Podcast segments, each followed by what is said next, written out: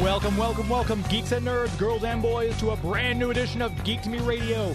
Today we're joined by Marvel Comics editor Tom Brevoort talking all about what if. We'll get into the stories we love best from the Marvel Comics series. We'll take your calls and we'll get you ready to watch the new Disney Plus series Marvel's What If coming this Wednesday. Stand by. We're talking TV, comics and movies, and video games. And if you don't know Star Trek from Star Wars, we'll try to explain. 12 doctors for Hogwarts houses,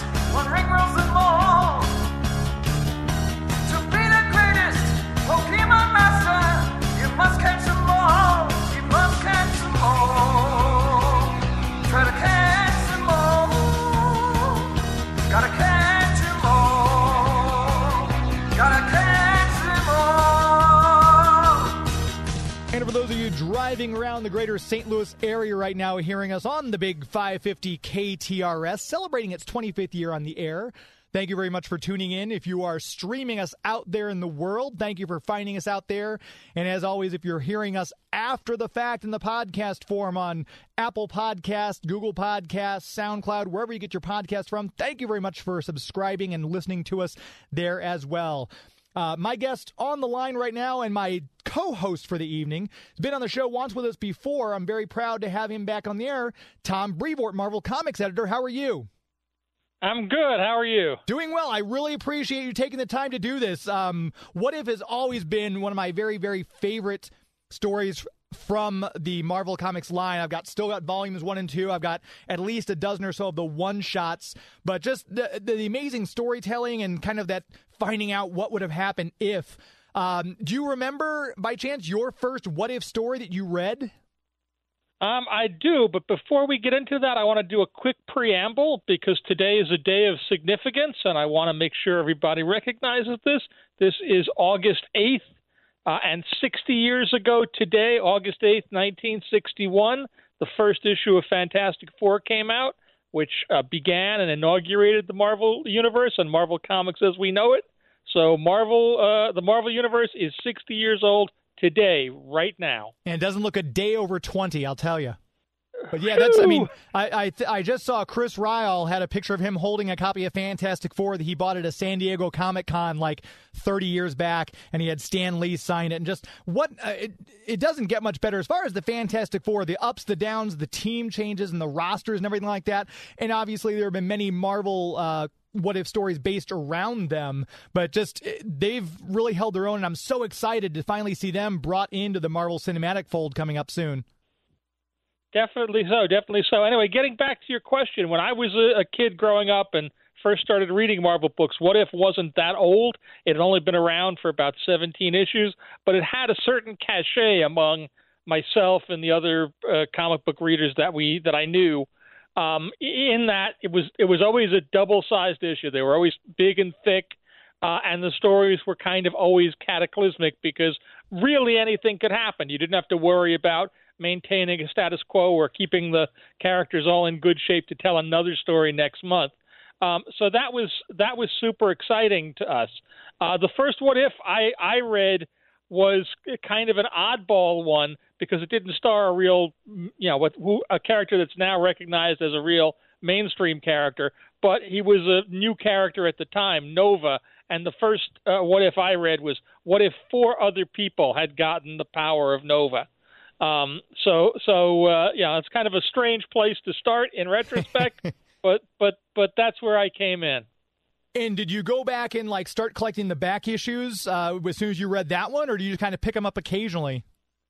Um, I would. Uh, we did some. I did some back issue uh, picking up, like I said, among myself and the two or three guys I knew who were uh, were big into reading comics. Uh, it was a book that had some specialists to it. Also, because there were only 15 of them at that point, it seemed like it was an, an achievable thing to be able to get Right. them all, as opposed to you know, whatever, a Fantastic Four or a Spider Man that had had hundreds of issues.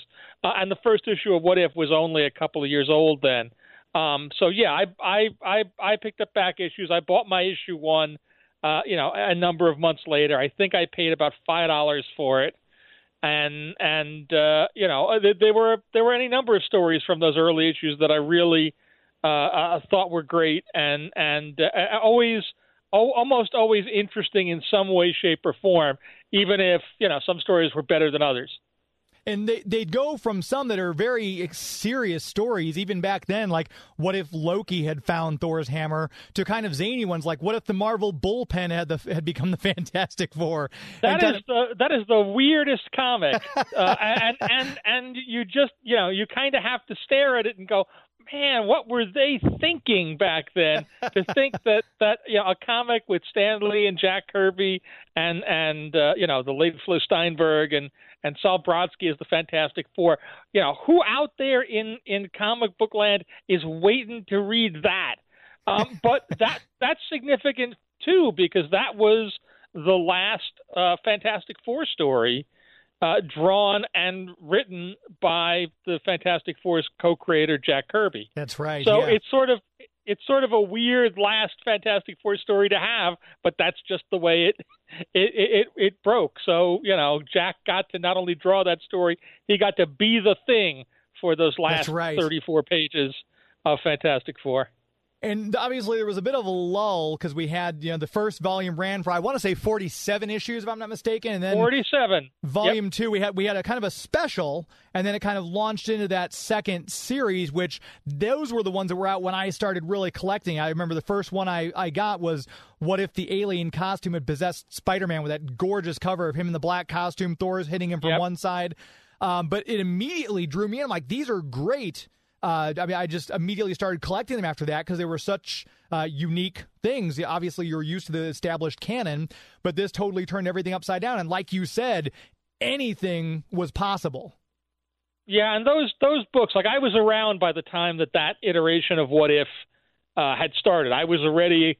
I think I was only an intern when the first issues of that were being worked on, but I was up there, and and I was there as all of that second series uh, started to come out. Uh, and and you're right. Like they they the, the the there was a there was an opportunity for for a greater degree of of playfulness and even a certain degree of risk in that book. You know, again because you really didn't have to make sure everything was squared away by the end of the story so you could do another one next month. Every month you got a new starting point and a new a new kind of tale and that that you know gave creators an opportunity to do really uh, gonzo things. Um, you know, simply because uh, you know uh, win or win or lose, succeed or fail. You know, you weren't going to have to live with the consequences the next month and I was trying to do the timeline and all the math and everything. When when you started becoming an editor and everything, was what if was it still a volume two was going, or were they starting to do one shots by then? No, that was still Stillwell Volume Two because I think Volume Two launched somewhere around 1989, 1990, mm-hmm. and I started up there, you know, at the very end of '89. Okay. So I, I can remember, you know, as an intern uh, working on the early issues of What If when I was interning in Craig Anderson's office. Craig Anderson and Renee Witterstaetters were the were the editors of that second series of What If, at least at the outset. Uh, they they brought it back and they made it a, a regular title again after it had been away for a, a number of years, uh, and then it passed from from hand to hand over the years after that. I know a couple of different people had it. Uh, Rob Tokar had it for a while, and uh, Frank Pittarese, I think, had it, and a few other other folks over the years. Um, so, so, but yeah, I was around at least when it was it was getting reestablished. And I know you, you hear the stories after the fact. Uh, you know, when, when Jim Shooter was editor, for example, the, the, they couldn't get anyone to work on G.I. Joe, and Larry Hama is like, yeah, fine, I'll do it. Ended up being super successful. Do you remember, was there anything like you just said it was passed from person to person? Was it seen by people who were taking it on as kind of, oh, we're doing a what if again? Or were people excited about the prospect of getting to work on, edit, and write the book and things like that? No, I, I think people generally liked it. I mean, one of the one of the double-edged swords about it was that What If didn't have a regular creative team in the way most other titles do. Typically, you bring on a writer and an artist, and they do a, a run. They do a series of stories until that you know they they kind of uh, you know exhaust whatever creative mojo they have in their tank, and then another team takes over. But what if because each issue was an individual story, every issue had a different creative team, and that meant there was constant turnover, but it also meant there was a lot of opportunity for you know young up and comers to to get a foot in the door and start to do things. Uh, Kurt Busiek, who went on to write uh, Avengers and Iron Man for years and created Thunderbolts, uh, you know, did a bunch of the early what ifs, uh, and that was a way of just you know getting a getting a chance to to hone their craft and and to have some some you know time in front of the audience, as well as more established uh, creators. Roy Thomas did the the first issue of What If that came back, and What If was Roy's concept to begin with. Huh. And uh, for those of you listening, Roy Thomas will be at Planet Comic Con just down Highway 70 here in uh, at the and I think another two weeks in Kansas City. So you might be wanting to take one of those issues to Roy to have him sign it. Um, and talking about the the classic people who worked on some of these, we were just at Terrificon, I guess, last weekend, and I was able to chat with a couple of the artists and writers and everything. And here's what uh, Al Milgrom had to say about What If. Talking with Al Milgrom, legendary artist and writer. Uh, what If is going to be a brand new series on Disney Plus. Comes out August the 11th. We're doing a show talking about What If. Do you have a favorite memory, a favorite uh, What If story, or any kind of anecdote about What If from your time at Marvel? Well, I only think I, I ever did maybe one page for a what if story, and it involved Daredevil and Elektra, and probably was the one you mentioned, like what if Elektra had lived, you know. And the whole point was it was very boring if Elektra had lived. uh, but I, you know, I, I kind of did a, a, a, sort of a Frank Millerish riff on it in my, you know, because I, I, wrote it and, and penciled and inked it. Uh, but I, you know, the story that I remember really getting a kick out of because it was just so wacky was the one where uh, you know Kirby did what if the Marvel bullpen was the Fantastic Four yes. and uh, you know I mean that was just so far off the wall and silly and fun and it just you know you know I, I assume Stan wrote it I don't remember at this point Probably but, so, yeah. but you know I thought it was great that they would you know could poke fun at themselves and make themselves into the actual superheroes for that one issue and it was a, you know it was a cool concept. Yeah, you know, absolutely. I mean at DC they had imaginary stories, right? And What If was basically the same idea. We just ripped off DC. So if you were going to get bombarded with cosmic rays and become a member of the Fantastic Four, which power would you prefer? Well, I wouldn't want to look like the Thing. Not not that I'm any kind of a beauty queen at all, but uh, but uh, uh, probably well, you know what? Ultimately, I think uh, the Invisible Girl's powers, because not only could she turn invisible, but then when she developed the force projection projections, yeah. that was pretty good. And she didn't, you know, you had no, da- in, you know, you were never in danger of burning up the furniture, you know. And uh, Mr. Fantastic stretching powers, uh, you know, could have been vaguely obscene. He could have had a career in porno, you know, something like that. But uh, uh, yeah, I think her powers might have ultimately been the ones that were you know, were, were the most interesting. Brilliant. Yeah. And he'd mentioned that because uh, there were a couple of those uh, what ifs, both in volume one and in volume two, where they, they would have just kind of one or two page stories. It was like an anthology. And I remember What If Volume 2 had it. What if no one was watching The Watcher, for example? Yep. And uh, yep. and it, it's kind of cool that they had those too because they're little quick things I'm sure people thought about in the bullpen like hey what if this and they kind of tossed them out and I guess maybe that's where the idea came from is like hey let's put a bunch of these into just a single issue and have some fun. Yeah, it was it was I think just a crazy idea to do. The first one was to just do a humor issue, and and you know people just came up with the the the wackiest and weirdest stuff. You know, the first one that that comes to my mind in that was a page with that was what if Daredevil was deaf rather than blind, right. which is a which is a dopey joke, but for the whole page, it's it's a Frank Miller page, and he's beating up some some some guys, and they're t- asking him to please stop because they're not criminals, but he he's responding, but he can't hear what they're saying, and it's it it's like any other Frank Miller page, but it's very dumb, and thus it's very funny, um, and and you know they did two or three of those humor specials during the run of of the two iterations of What If. Uh, and you know that was that was the flip side of the really serious ones in which the you know the whole universe would crumble and people would die. There were a lot of casualties in most what if stories because it was uh, it was easier to, to, to do, you know, and, and, and to make the stakes uh, uh, more uh, significant and, and to make events change from what had happened. Uh, you know, it was very, very uh, typical in a what if to, to, to see a, a line of bodies by the time you got to the last page.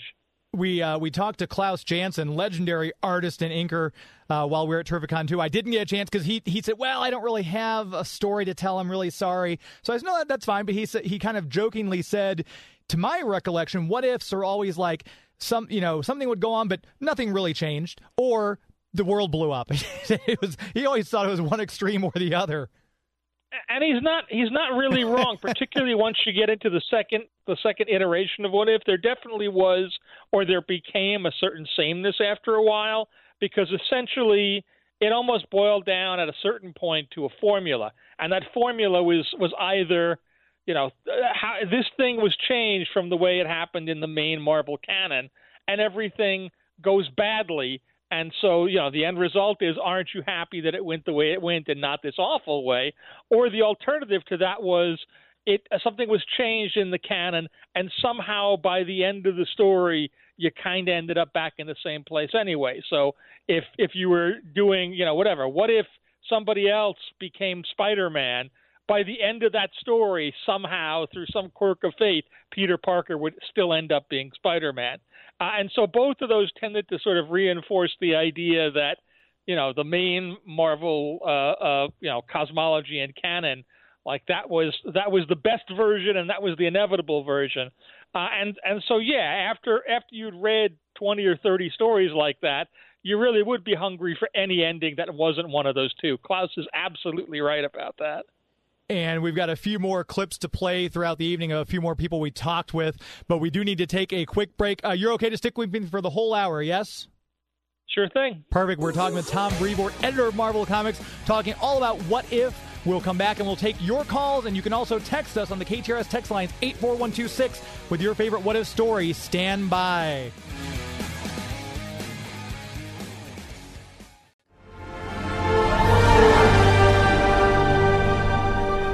Hey, this is Yuri Lowenthal, but you may know me recently as Peter Parker slash Spider Man, and you're listening to Geek to Me Radio.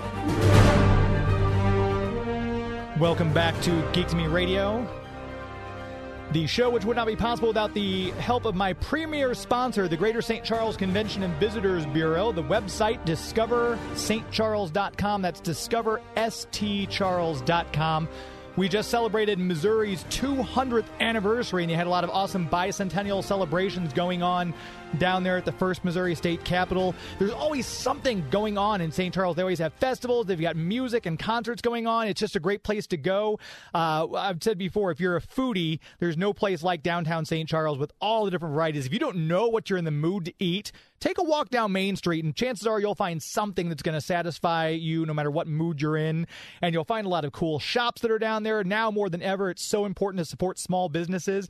And that's what a lot of that downtown St. Charles area is made up of small businesses. Uh, you can find unique gifts. So while you're out, uh, you can grab a bite to eat or some unique cocktails. Uh, I got to recommend Sugar and Slice in the, I believe, 500 block. Best cinnamon rolls I've ever had in my life. They're wonderful. And there's never anything you'll find that's bad down there. I've, I've eaten at just about every place. It's always good. It's nice to get outdoors and enjoy summer as we transition to fall, have some fun, go bike ride the Katy Trail, play in Frontier Park. There is something for everyone, and it's all in downtown St. Charles. Maybe you're listening to this and you're from outside the St. Louis area. Plan your trip. Go to the website, discoverstcharles.com.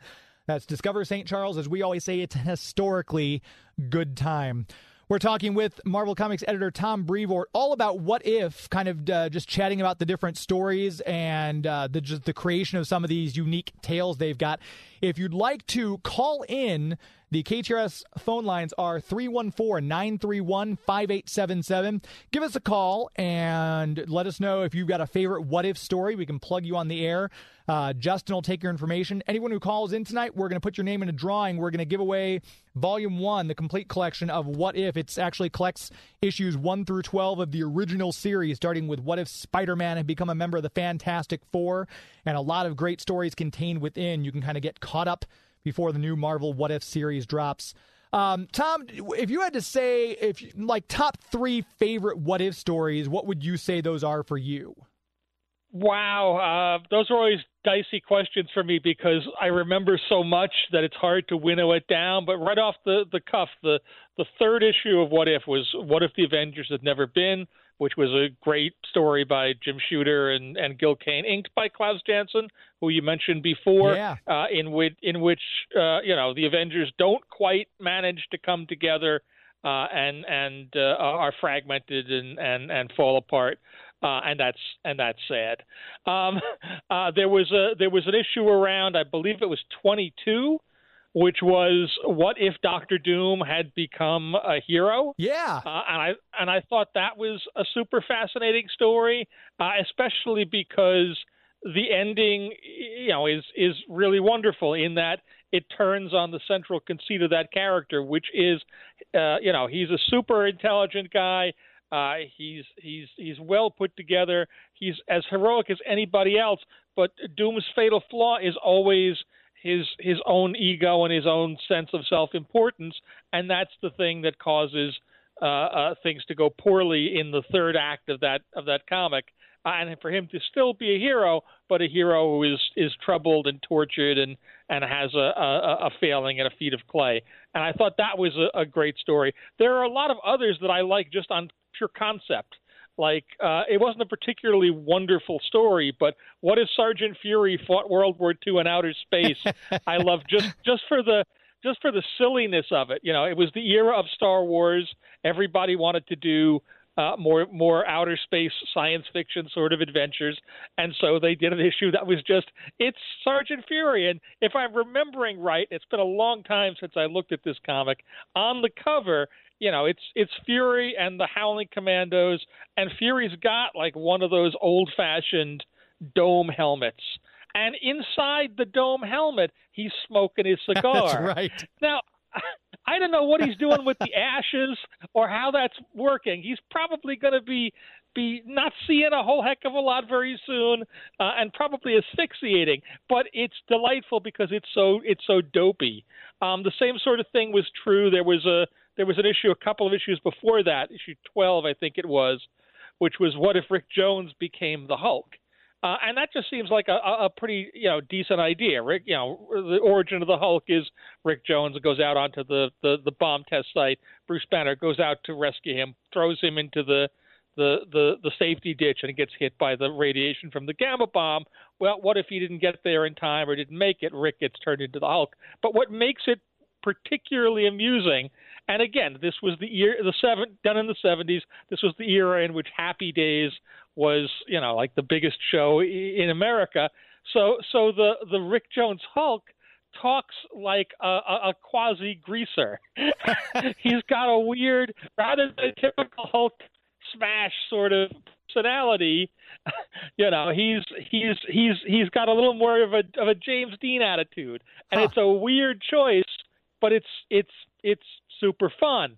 Um, yeah, there were there were there were a, a, whole bunch of them like this that have something to recommend uh, uh, them simply because they were so bizarre.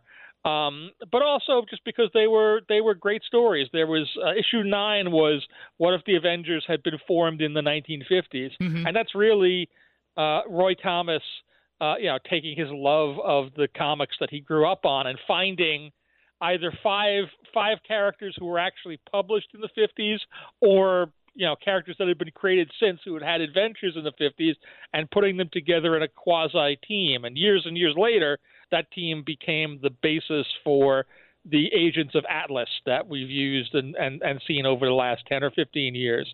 Uh, and that's all an outgrowth of the what if. Um, years and years and years and years later, uh, Tom DeFalco and Ron Frenz did uh, a what if that uh, uh, introduced Spider Girl, uh, and that was Yeah. successful enough and popular enough that it became a, a series, and it became like an unkillable series. It ran for it must have been close to 150 issues once you get through all the various you know title changes and derivations, uh, and that's that's super huge. Um, so yeah, there were there were all sorts of of of uh, stories in the in the course of that, and and because every issue focused on a different uh, character for the most part and a different creative team, you got a wide variety of perspectives. It was the kind of thing where if a particular story concept didn't appeal to you, you know, one month, if if you weren't a Conan reader and so you didn't care about what if Conan, you know, was in the 20th century, you could wait a month and there'd be another story the next month that would be you know, what if what if Spider-Man uh, stayed a, a TV entertainer, uh, and and maybe that would be one that that that would be more more fascinating to you. And we've got a uh, caller on the line right now. I believe. Let me just make sure I can do this without hanging up on you. Uh, I believe we have Chris on the phone. Chris, is this you? Yep. Cool. Uh, we're talking with Tom Brevoort, editor of Marvel Comics. We're talking about what if. Do you have a favorite what if story? I do. Uh, it was in. It was a later what if. It was part of the Mirror Mirror collection, but it was if Captain America came out came around during the Civil War. Was that one of the one shots that they were doing at the time? I think I don't know. I I received it as a gift when I was younger, and it was a collection of basically the overarching theme was some teenage hacker basic, ended up becoming the Watcher and tapped into this parallel universe where the Avengers still existed, but it was like, uh, what if? And it was a bunch of like one-shot stories within there, like what if the Fantastic Four were cosmonauts instead of Oh wow! astronauts? So it was a Russian Fantastic Four, but the one my favorite was if Captain America was around during the Civil War, and I don't. He ends up fighting the White Skull, Okay, yeah, like a who like, ends up creating the KKK. huh? I and I see. I don't think I must have read that one. Tom, was that? Was, do you know if that was uh, part of the second series later on, or was it a one shot? That was later than that. That was published. I'm going to say around 2008. Uh, I believe that Mark Paniccia was the editor on that. I don't remember the the specifics of the story all that well, largely because it was published while I was working here, and so my my memory is always better on the comics that I read Right. versus all the comics that that were put out uh, around me. But but specifically when you're talking about you know the the hacker who's seeing into the other worlds, I remember Mark did. I, I believe it was like a, a, a either a special one month event, like a fifth week event, where we put out the five one shots, each one devoted to a different uh, uh, what if theme that were all kind of of common, and then we're all collected together. Um, and and at at least from from what you're saying, it sounds like it was cool. So just the fact that you remember it at this point, Chris, eh, you know, it must have made some kind of impact. So so Yeah. uh, so that's good. Definitely. Uh, Chris, thanks for calling in. I'm going to put your name in the drawing. Uh, Justin got your number, so we'll draw a number after the show's over.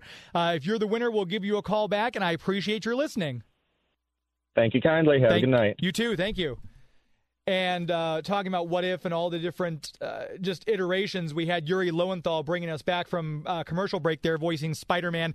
So many different Spider Man stories. One of my favorite because when I started reading Marvel Comics was right around Acts of Vengeance time, and Spider Man getting the cosmic powers. I'm like, this is so cool because I remember watching Spider Man in cartoons. So one of my favorite what ifs is what if Spider Man had kept the Captain Universe powers after Acts of Vengeance, which was a, I think a great story. Yep, I, I don't remember any of the details of it, but I'll take your word for it. a a lot of the volume too. Like I just, uh, my friend David uh, was doing uh, talk about what ifs, and he and I were chatting on his uh, podcast, and I said my favorite of all time. I think if I had to pick one, it was what if Professor X had become the Juggernaut. And that's another one where Yep. it's it's it, it the fingers of that don't just extend into the X Men universe. We see what happens to the Fantastic Four and to Doctor Doom and Daredevil and Hulk, and it kind of just in one page really had so much emphasis on things that could happen across the entire Marvel universe for uh, that that particular reality. Which it's just it's always fun to read these and think, wow, who would have thought something like that would have happened? Yeah, yeah, that I believe was one of the ones that Kurt Busiek wrote. You know, back in the days before he did Marvels and before he did Untold Tales of Spider-Man and all, all these other things. And uh, you know, Kurt always had a pretty good uh, handle on the continuity and the history of the Marvel universe and liked to play with those connections. Um, so yeah, it's always fun in any of these stories when the events that seem like they're they're siloed with one character or one family of characters yeah, you can kind of see how they have an impact on characters that are elsewhere in the in the Marvel universe that you don't necessarily immediately think of as being connected to uh, you know the, the the guys that you might happen to be reading about. Exactly right. And someone uh, who we also caught up with at Terrificon, artist and inker Keith Williams, gave us a little idea of what uh, he remembers and what he liked about What If. Keith Williams, Marvel artist extraordinaire, Spider Man, all the good stuff. And I got to say, Sectaurs and uh, Inhuman, all the all the, the toy lines from the 80s. But we're talking about What If briefly. And Marvel's What If volumes one and two, great stories, inspired writers had all these great things. Some of the best art too in Marvel. Do you have a favorite What If story? Well, I had, uh, I think there was one uh, with, with Phoenix actually that that I uh, worked on. Uh, what if, what was it? What what if Phoenix? What if Jean Grey? What if Phoenix had lived, To- think, totally, yeah. yeah. right, lived, and uh, I thought that was a pretty cool story. I think Ron Lim did the pencils on that. And, Yeah, that's right. Yeah, and it was it was- great. I, I, I love working over Ron's stuff. I've you know worked with him on Silver Surfer and Right. things like that. And uh, yeah, that was that's like one of my favorites. Also, uh, another one of mine. What if uh, the the um, the uh, Venom uh, parasite actually possessed Peter Parker? That was issue number four. Yes, That's my that was- first What If. Yes, yes. Ah, brilliant. Yes, and uh, yeah, and that, that, that turned out really great. Too. I, I I really enjoyed working on those, you know, because it's like what if, and plus I get to you know like work on characters that I, you know like I really Exactly, love yeah. working on. Yes. And those What If books will always incorporate other characters besides the main one, so you get a lot of background characters to work on. Right, it's so cool to be able to work on, you know, like other characters like Doctor Strange and, and other characters that I may not, you know, work on on a, on a regular basis. Yeah. Yeah. Yeah. Very cool. Thanks for that. I appreciate it. Yeah, thank you. It's always great getting all these people who've who've you know dealt with this and drew this kind of find out, find out what they liked best and get these insights. And we've got another call on the line. Let me make sure I can uh, pick him up here. And I think we are talking, if I'm not mistaken, to uh, Dave. Is this Dave? It is Dave. Hello, James. Oh, How this are is you okay. doing? This is the Dave I was just referring to. So yeah, uh, I know you and I kind of covered some of this ground. Right now, we've got uh, Marvel Comics editor Tom Brevoort with us, Dave, and we are just chatting about what if. Since you and I have talked, uh, have you changed your mind on your favorite what if? I have not. They are still my favorite. I'm not going to cover. I'm not going to divulge those ones that are my favorites because if anyone wants to know of them, they can go to my website of Cinephiles Assemble on YouTube, obviously. But I do have a favorite one that was not on that list. It is the Avengers Disassembled What If one shot, where the it, the entire issue is the Beast trying to uncover what happened to disassemble the Avengers, and he discovers that it was not actually the Scarlet Witch acting on her own, that she was being influenced by an outside force. And the way it was written, which is a way that I love what ifs in general, it could be considered canon to the actual Marvel universe if a future writer wanted to make it that way. Hmm.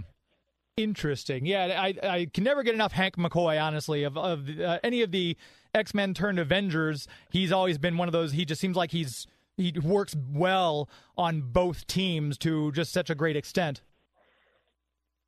Indeed, he does. Actually, I love that he, the way he's been written thus far. He skirts the line between superhero and mad scientist so Yeah. well. yeah, I will agree.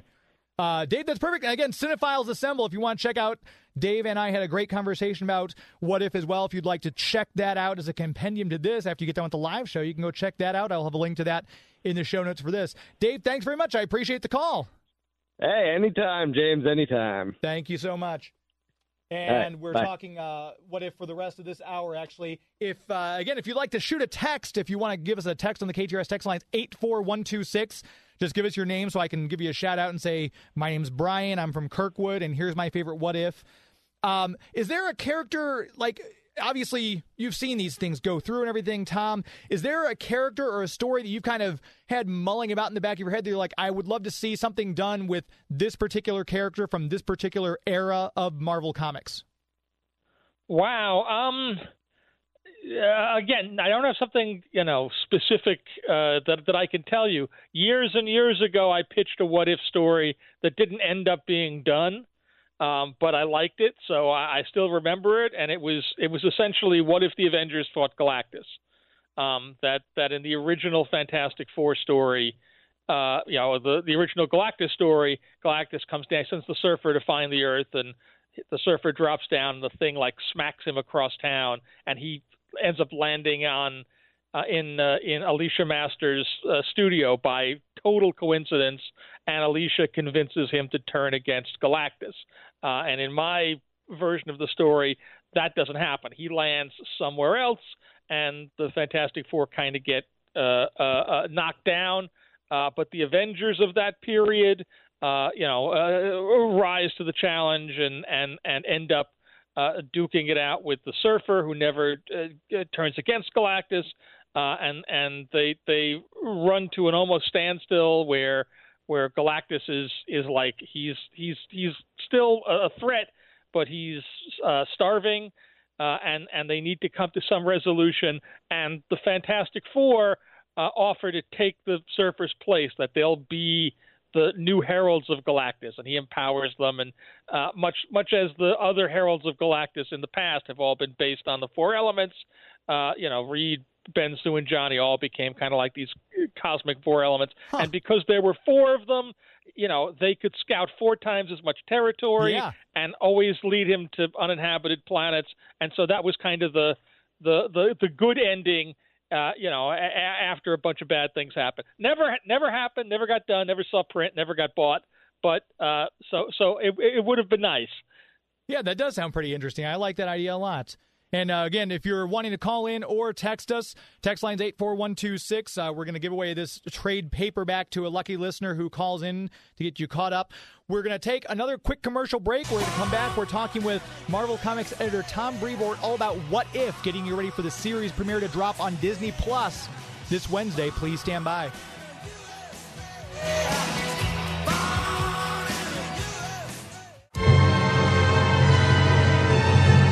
Hey guys, this is Michael Rooker, and uh, you're listening to Geek to Me Radio. Have a good time. We're back on Geek to Me Radio. Michael Rooker back in cinemas with The Suicide Squad being out right now. And if you want to go see The Suicide Squad, may we recommend our official movie sponsor, Marcus Theaters. MarcusTheaters.com is the website. Uh, you can get out there and see Suicide Squad. There's a lot of great movies coming out. We got Shang-Chi from the Marvel Cinematic Universe will be coming out next month. Very excited for that. There's a, you want to get out and support movie theaters. It's one of the things I missed so much during COVID. And Marcus Theaters is making it safe to go back to the movies. If you're a little unsure, you can always rent a private cinema starting at just $99, depending on your location. You and 20 of your friends can go see a movie in your own private theater. You can also uh, download the app. Marcus Theaters has their own app where you can download it. If you're out and about, find the one closest to you. Get your concessions right there in line for a more contactless experience so they're ready and waiting for you when you arrive. They do above and beyond as far as sanitation and cleaning measures. They've got the little kick plates on the door so you can grab them so you don't have to touch the door handles and they're making it safe to go back to the movies. Movie theaters are great. That's the best possible environment to see a movie. As I've always said, there's nothing to compare with being watching Endgame on opening night when that hammer flies into Cap's hand. The crowd goes crazy. You can't recreate that at home, even with the best surround sound and the biggest TV. So get out and see the way the movies were meant to be experienced in the theater. MarcusTheaters.com, Marcus Theaters, and Movie Tavern. location close to you, no doubt, for the best movie going experience in the galaxy chatting this hour with Tom Brevoort, editor of Marvel Comics, about What If. Uh, we heard Michael Rooker coming back. I'm excited to see one of the What If stories that we've been kind of given a teaser for in the series that'll be going on Disney Plus starting Wednesday, August 11th, is What If T'Challa had been Star Lord. I'm interested to see how that change comes about.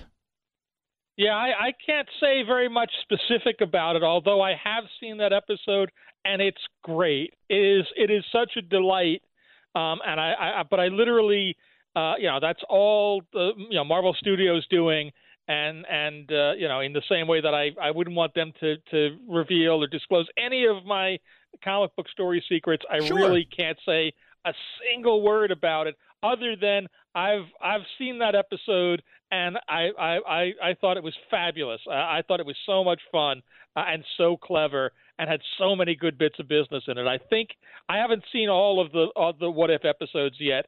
Um, I'm I'm still I've still only uh, you know seen a couple uh, in the course of my job, and I think that one was my favorite of the ones that I saw. So at least you know take of that what you will. Um, you know it, it it gets my thumbs up. And we've got my completely my completely biased thumbs up. And I'm interested. I'd love to see them fold the. Uh, I think you know it's possible. Maybe we're getting reshoots. Maybe Charlie Cox will show up in the new Spider-Man movie as Daredevil because there's so many great what if Daredevil stories from the comics. I'd love to see them incorporate. And the great thing is these are all animated, so uh, you know it's uh, some of the actors are coming back to reprise their voice roles, obviously. And if I'm not mistaken. Uh, Chadwick Boseman recorded his before he passed. So this is literally I'm gonna I'm gonna tear up just thinking about it. This will be Chadwick Boseman's last outing as Black Panther. Then Yes, that is that is correct, and and it is a really wonderful performance. It really does underscore what a what an absolutely tragic loss uh, his his his passing was. Uh, you know, to the not even just to Marvel, but to the creative Yeah. community in in general. He was phenomenally talented, and he's terrific in that episode. Absolutely, yeah. That uh, that's going to be one where I have to have the tissues on hand. I think to try to get through that uh, that episode. and we again we talked to several other people talking about Daredevil again. Uh, DD Ch- DG Chichester, who we've had on the show once before, talking about his run on Daredevil and Terror Inc. and all the stuff he's done for Marvel. We caught up with him at Terrificon and uh, asked him about his what if story. DG Chichester, we had him on the show before, and we're talking to him again here at Terrificon about what if.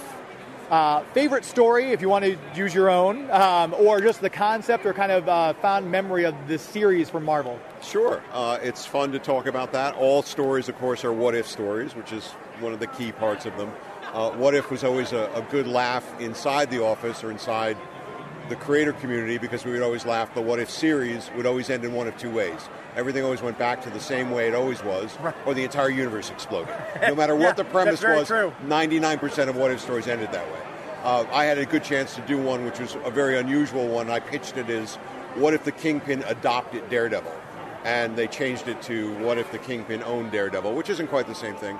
But that was a fun one to do because I don't think anyone had ever gone down that road before. Yeah. They'd been such adversarial characters to suddenly put it into that ownership position. And I don't think New York exploded at the end of that I don't think so. but it No. was it, it it allowed you to play with so many established pieces that you had, but then really take them in a different direction without the responsibility of having to carry it through. The one that got away, though, which would have been the favorite one, was really was one that was supposed to be called Hexpionage, which which Mark Nelson and I pitched, and it was going to be a Doctor Strange Nick Fury team up, where Shield was the supernatural something something something something.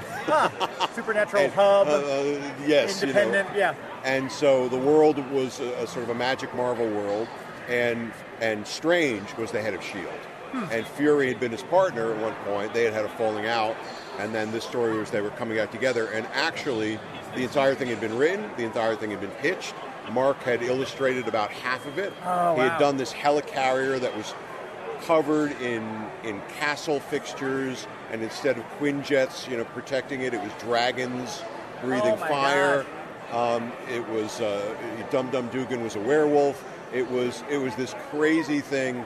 Got about half illustrated, and then the entire comics market crashed, and that got lost into a drawer. Oh the my project gosh, was you imagine coming canceled. across that art? So the what if there is what if that story had actually been published? Yeah. Would have been a great one to go with.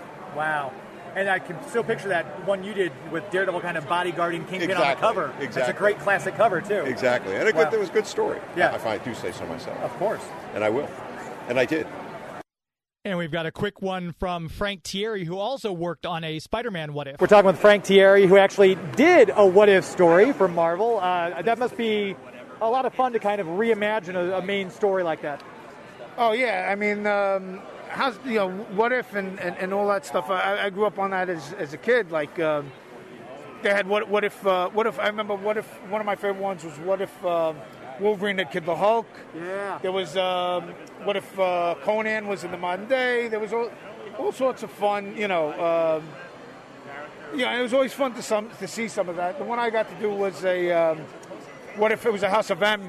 What if um, um, uh, it involved Spider-Man and uh, the big reveal was that he went nuts and, and, and stuff like that with the House of M. But it was it was a lot of fun to do. You know, it's a lot of fun to take these characters and the, the what if concept. You take a twist on it, and you know.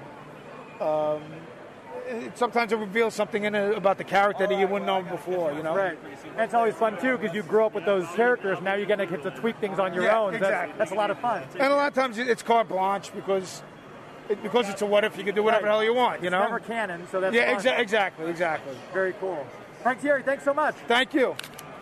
And it's interesting. Uh, it's like you said, Tom, about your pitch that you had with the Avengers and Galactus and everything like that. how how that would have been cool to see uh, the DG Chichester one where he pitched that with uh, you know Doctor Strange as the head of Shield. That sounds. I would love to see the art for that.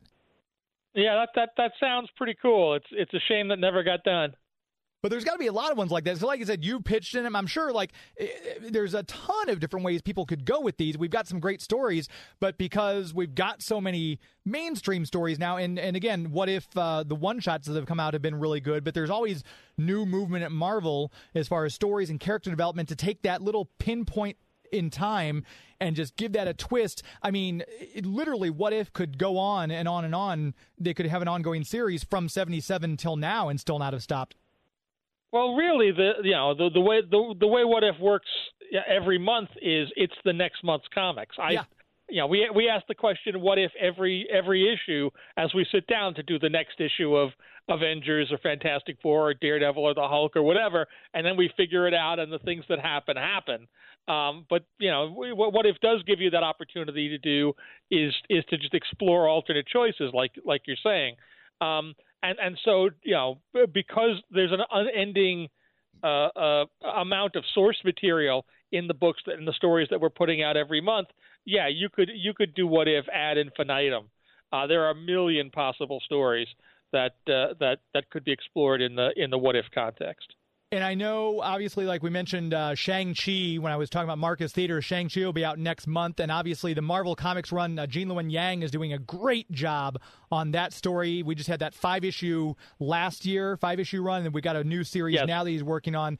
And there's some what if stories that did involve Shang-Chi in the volume one. But I, I'm wondering, because Marvel does a really good job with having their comics coincide with stuff that's going on in the theater and on the Disney Plus app. Is there any talking? if you can't answer this, I understand, but is there any talk about doing another What If series, uh, even if it's adapted based on the Marvel Cinematic Universe series we're going to get from Disney Plus? Um, I think we're certainly we've been doing you know what ifs on and off over the last couple of years, not as a regular series, but like uh, like the the one that I that was talked about earlier that Mark Paniccia edited that were little you know blocks of five Yeah. or six issues. Um, so I think we'll continue to do that sort of stuff, um, and certainly. Um, you know, a- a- anything that, that, that, that seems like it's it's uh, you know cool and would bear fruit from from the stuff that uh, you know the studios team is doing on on the show. I, I- I'm sure we'll look at that and see if there's any possibility for synergy within the, the publishing line as we go forward. Um, you know, and and plus all the classic what if stories uh, are coming back into print. I think there's at least one more new omnibus coming. Oh, great! Uh, so that's a that's a big fat chunk of of, of classic what if goodness for people. I do want to play. We also talked to artist Lee Weeks, and I'll uh, pull him up here. We'll t- hear what he had to say about What If. Talking with renowned artist Lee Weeks about What If. And Lee, do you have a favorite What If moment, a favorite What If issue, or anything like that from the Marvel series? Yeah, I'm, I'm, I'm not going to be able to tell you what issue number or whatever, and I might even get the, the gist of it uh, not entirely correct, but um, the death of Gwen Stacy was so traumatic for me when I was a kid. They did a what if Gwen had lived, or Yeah. what if what if Spidey had saved her, and I, I just I, I believe. I mean, I have I have probably haven't seen it in over 30 years. Um, I believe it was like one of the best written ones too. It was Yeah. a really great, but just the heart part. It's like I I had a crush on Gwen Stacy when I was Yeah. 10, 11 years old, and devastated when they actually killed her off. So that that would be the one that is most memorable for me. And that was Lee Weeks, uh, who also did the Daredevil run with DG Chichester. But it's great to hear these people talk about all this stuff. But uh, yeah, it's it's very cool. And again, some of my favorite what ifs, just while we're chatting here, uh, I brought him in the studio. What if we mentioned Shang-Chi? What if Shang-Chi fought on the side of his arch enemy in the comic books, who ended up being his father? What if he fought on the side of Fu Manchu? What if Daredevil became an agent of S.H.I.E.L.D., which I enjoyed that one quite a bit because it's kind of. Uh, you know, it's, it's you see Daredevil as a vigilante, a street fighter, and suddenly he's in this world-renowned spy organization. He's fighting uh, in, in a kind of a structured environment, which is very cool. And Frank Tieri mentioned, "What if Wolverine had killed the Hulk?" That's a great one because we kind of lean into that. That's Volume One as well. Um, and then we've got "What if the Invisible Woman had died?" Which uh, you realize how key and integral the Invisible Woman is to the Fantastic Four, whereas Ben could be called the heart of the team. Uh, Sue is really the glue that holds the whole team together and kind of is the living, breathing soul of the Fantastic Four. Another one from uh, Volume One is what if Loki had found the Hammer of Thor, which is kind of goes down a bit of a darker path. But with Loki, we just saw saw him in the series, Marvel series. If you haven't caught that yet, I won't spoil it for you, but uh, kind of creates a, a bunch of different timelines, which I think is what we're going to get from What If. And then obviously I mentioned what if the alien costume had possessed Spider-Man? What if Professor X had become the Juggernaut, my all-time favorite? Uh, what if Rogue had possessed the powers of Thor? Lots and lots of great, great, great comics to choose from there. Uh, we're kind of out of time. My thanks again to Tom Brevoort for joining us and talking all about him. Sorry he had to drop as early as he did, but we'll be back next week with more for you. Until then, my friends.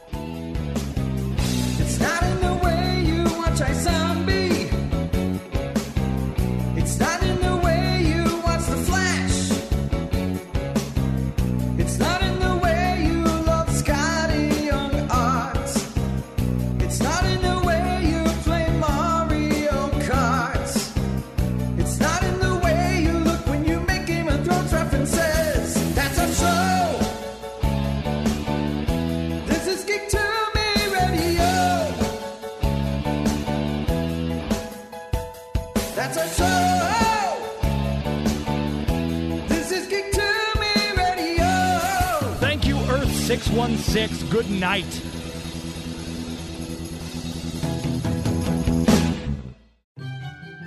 Hey kids, are your parents about to buy you a shiny new toy from Amazon? Hi, I'm Chucky. Wanna play? Well, don't be selfish. Share some of that money with us. Before going on Amazon, make sure to type in bit.ly slash geek to me in the web browser. It will look just like Amazon.com, except it'll say referral geek to me radio up top. And then when you check out, a tiny percentage will go to support the show without costing you one cent more. So before your parents get you that gizmo, gadget, or widget, make sure they type in bit.ly slash geek to me in the web browser. Bit.ly slash geek to me. Bit.ly slash geek to me.